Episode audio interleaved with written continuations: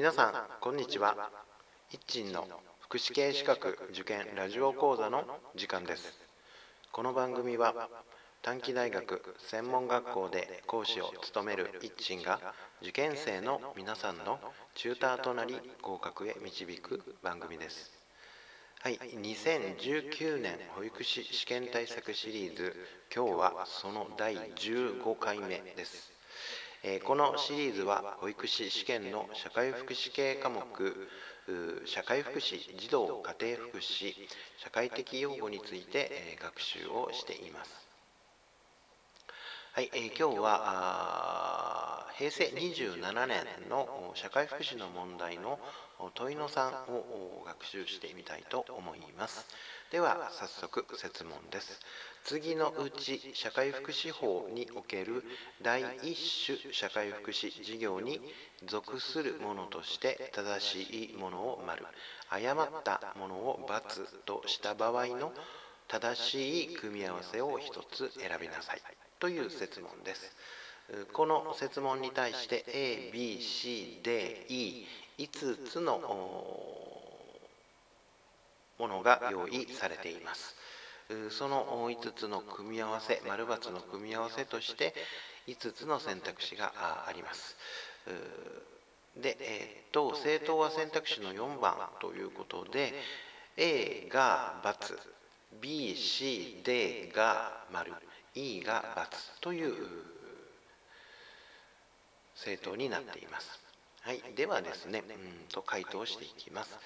えーと、この平成27年の問いの3の問題を回答するにあたってはテキストでも確認できますので、えー、学習する時にはテキストをえー、きちっと理解をし把握すれば回答できるのではないのかなと思います。えっと、一応ブログにはですね社会福祉法のリンクを貼っていますそのリンクからですね社会福祉法全体をまず一度は見られたらいいと思います。でさらに、さらにですね、この回答をするにあたって、え、第1種、社会福祉事業、第2種、社会福祉事業ですね、については、え、社会福祉法第2条ですね、に規定がありますので、え、第2条ですね、全文をブログには書いていますので、えー、ぜひご、えー、ブログもご覧になってください。はい、では、えーと、文章の ABCDE それぞれを見ていきます。文章の A ですね、えー、保育所、えー、社会福祉法に規定されている第1種社会福祉事業はどれかという説問でした。えー、その一つ文章の A として保育所というのがあります。これは×ですね。え保育所は第2種社会福祉事業に該当します。根拠になるのは社会福祉法の第2条の3項の2ですね。ブログには該当するところも各文章のところにですね、えー、記載をしていますので、え確認をしてほしいんですけどもこの第2条第3項第2の2ですねの中に保育所というのが規定されています。第2種社会福祉事業です、え、では文章の B ですね。共同募金です。え共同募金に関しては、え第1種社会福祉事業に該当します。共同募金については社会福祉法の第112条と113条に規定されています。112条については、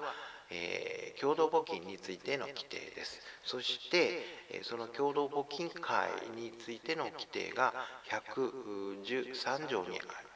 規定されておりましてその中に113条に第1種社会福祉事業というふうに規定がされています。えブログこれもブログには該当する条文のところを書いています。では文章の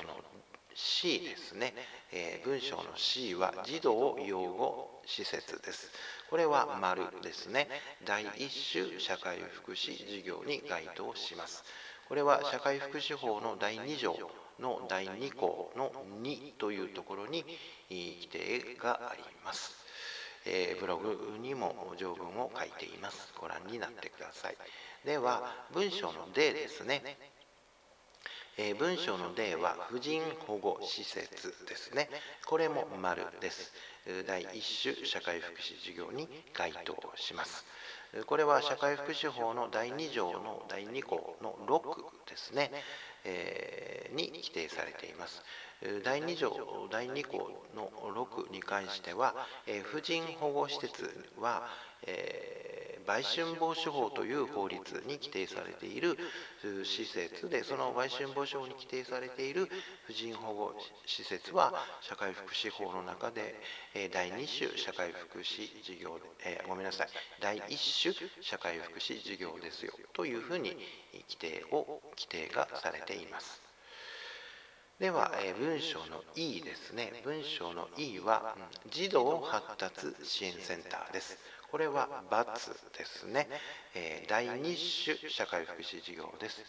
えーと、児童発達支援センターは社会福祉法の中では障害児通所支援事業ということで規定をされています。えー、障害児通所支援事業には児童福祉法の第21条の5の2に規定をされているの中で規定をされている障害児通所支援事業とはというところで、え児童発達支援センターというのが、えーと、児童福祉法の中で規定をされています。従いまして、えーと、児童発達支援センターが一種第一種事業なのか第二種社会福祉事業なのかということを見極めるためにはえまず社会福祉事業の第2条の3項の2の中に、